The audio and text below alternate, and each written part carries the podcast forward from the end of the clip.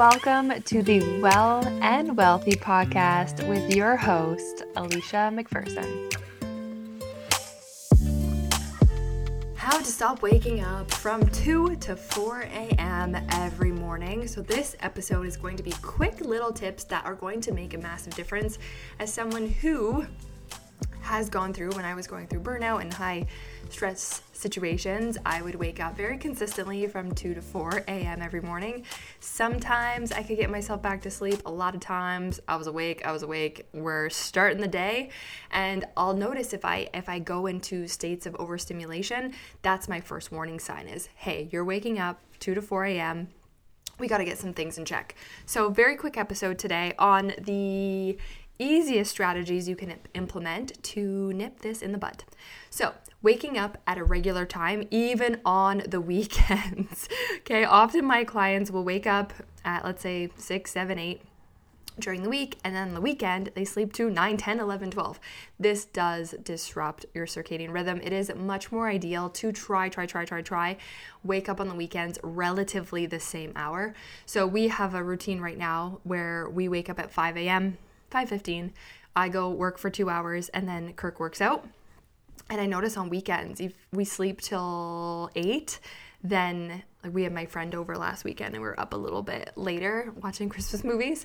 And when we slept in a little bit more the next day, and then the Monday was so hard to fall asleep at a decent hour but also wake up at a decent hour. So you want to try to keep it as consistent as possible. I mean, if you're really sleep deprived, then ideally, you know, getting the sleep catch up on weekend is going to be better. But if you're getting the regular 7, 8, 9 hours throughout the week, I like 8 hours, 45 minutes. That's my ideal state. Do I always get that? No, but I'm most optimized when I have that. So if you're getting regular sleep, and some of you can function perfectly fine off of 6 hours, like optimized at 6 hours, then on the weekends, try to keep it as consistent to your morning and go to bedtime on the weekends as possible.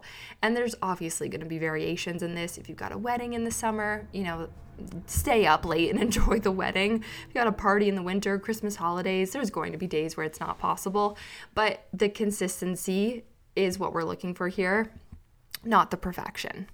Okay, so when you wake up, you ideally want to get access to natural sunlight as much and as fast as possible. So can you get outside and just spend a few moments looking, like just closing your eyes and looking into the direction of the sun, or just being close to sunlight so it can get access to your eyes? That's going to be amazing. In the winter, it's a little bit more difficult. So turn on the lights, right? Try to get your house as lit as possible when you wake up. That's going to help regulate the circadian response so that you have a healthy cortisol melatonin balance. Ideally, cortisol is going to spike in the morning, and then it's going to fall throughout the day and allow you to fall asleep. And melatonin is going to rise when the cortisol is low, allowing you to fall and stay asleep.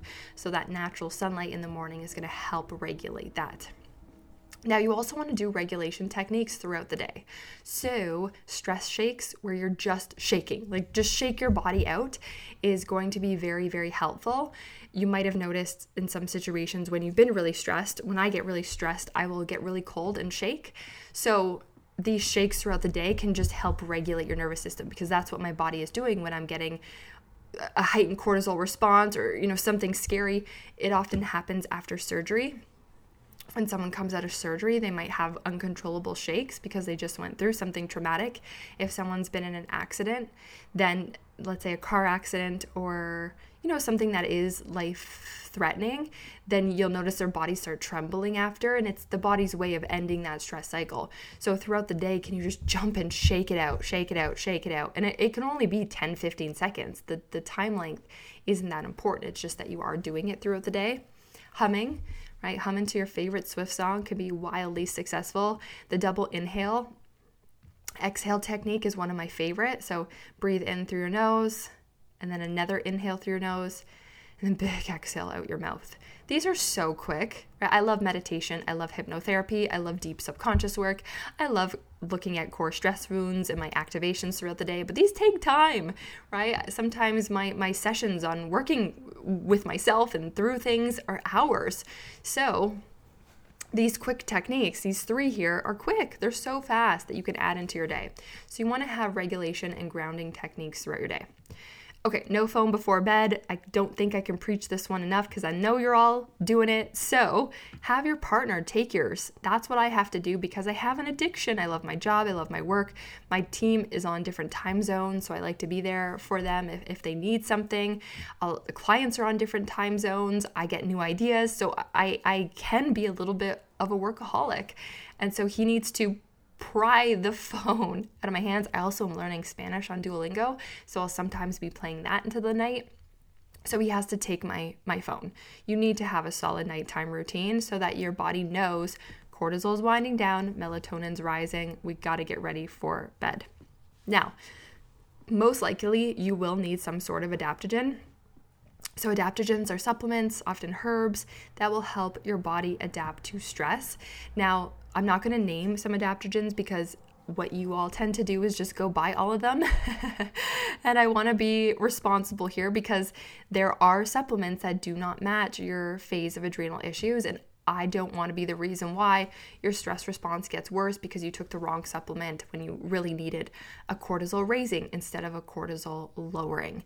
But I will do an adaptogen, whether it's ashwagandha to lower cortisol or licorice to raise cortisol, right? These supplements can really help your body build stress resiliency, helping you cope through stress and move through stressful situations. Now, lavender is a very grounding supplement, herb, but also a supplement for either cortisol that's high or low, depression, anxiety. It's amazing. I love magnesium, B complex, vitamin C, but really it does depend on where you're at in that stress response. Now, you also need to work on techniques to lower and quiet the overstimulation. So this is what's going on, is your body and your brain and your mind and your thoughts, everything is overstimulated. We are constantly being exposed to things at a faster rate than ever, whether it's social media, whether it's traffic, work deadlines, conflicts with people. It's consistent, it's constant, and it's very overwhelming. You've got talks of recessions and wars and pandemics and elections and cancel culture. Like, there's so much happening all the time. The drama is real. And then we go and watch reality shows where there's even more drama. Like, we are so overstimulated. And then you've got lights and blue lights and environmental issues. Like, we are a hot and inflamed, overstimulated mess. So we're moving so quickly that the brain is just trying to absorb everything, and it might have a hard time shutting off. Even when we're not working, we're thinking about it. Right? When a situation is wrapped up, we're evaluating things we could have done differently, conversations with people that probably should have went a different way. So this is when that subconscious work is really beneficial. Hypnotherapy, meditation, visualizations, active rewiring, so that you are calming down. This is what we call building stress resiliency, so that triggers that you have in your life, maybe it's a dirty house, maybe it's traffic, maybe it's a deadline, maybe it's a friend is driving you nuts, maybe it's a kid that's driving you nuts. We want to shift our perception of them so we are so calm through these situations. And yes, it's possible. Like, that's my main goal with my stress response, is for things to happen and then I'm going to get activated. I'm a human, but then check myself, like, why did that happen? Why did I react like that? Is there a trigger I need to work on? Is there a way to perceive this better so I have more compassion for things? And I know I've been doing a good job on this. So I take my business and our clients' experience, I take it very seriously, like so unbelievably seriously. I care about the trainings I do. I care about the PowerPoints and all of it. And I take it seriously. And so when Kirk came into the business, this guy couldn't even open a computer, okay, when he started. So when he came into the business, there was some errors that he was making. And as I started to trust him more and more, and then he'd make another error, and I would get really upset about it because I had this, this thought. If you've listened to my other podcast, I talked about the what episode was it? I think it was 5 surprising stressors, potentially, but I talked about being fearful of not being liked and being unlovable and feeling unworthy. So that was this core stress mood. So anytime he would screw up, I would think, they're going to hate me. Like, this is my image. This is my face. They're going to hate me. And I get really upset about it.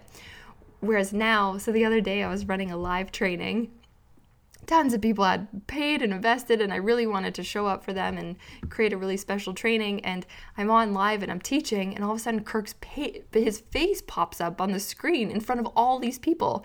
So he had clicked the link to check in on me to make sure I was okay, but instead, he forgot to turn his camera off, so he popped up and his face was just there out of nowhere, and he didn't really notice at first, so he was kind of looking around all confused, and I was like, "Hi, Kirk," in front of hundreds of people. And I think a year ago even, I would have been, "What were you thinking, man? Like, all these people are there watching, and you know, they're going to think that's so unprofessional, and what were you doing? They're going to think we're a joke. They're not going to like me." I would have created an entire storyline out of it. And this time I laughed and I said, "That was so funny, right? That you just popped up out of nowhere." And, you know, it was funny. I gave him a lot of compassion and humor. And he said, "I didn't know how you were going to react, because I think you would have been upset with me in the past, you know, with the potential of ruining our client's experience," which was just a storyline I was telling. Like, now I know most people, you know, are going to be impacted by that or affected by that at all. It'll be totally fine, right? And that's the people I want to attract into my world, is they allow for humans to be human, and they get to give themselves permission to be humans too. I think that's really, really special. So I just laughed it off and said, "Yeah, I know, I think a year ago I would have been upset, but, you know, now I've worked a lot on that coding, and I think it's funny. You obviously didn't mean to do that. It was a mistake, and you know what you did wrong, and it wasn't like you were trying to harm their experience. We apologized and kept going, so it's fine." So that was a technique I had done to take myself from overstimulation, because I would have created an entire storyline out of that. And really, the situation was only, he clicked the link, he popped up on the screen, and then he left, and that was it. But I would have created a storyline of, "No one likes me, I just screwed up, they're all going to think that they wasted their money, this is awful, no one likes me, my business has gone to shit," right? That's the storyline I would have taken for sure. And I've been able to rewrite that and have more acceptance for myself, so that I give myself permission to have human moments, I give my team to have permission to have human moments, and clients, right? And it gives us that safe space to not have to get so overstimulated or worked up if things don't go the way that we want it to. All right, so these are the core tips that I have done myself that have helped me fall asleep easily and sleep successfully through the night and wake up rested. I hope that they're able to help you too. And of course, if you're looking for help to lose weight, you want support, you want expert guidance, then I'm happy to invite you to book a complimentary consult with my team. I'll leave the link in the notes, and you can book that assessment call to see what's going on, why you're not able to lose this weight, maybe what lingering health concerns you have, and then we will be able to give some actionable steps and maybe see if some of the things that we offer can potentially help you. All right, I will talk to you soon.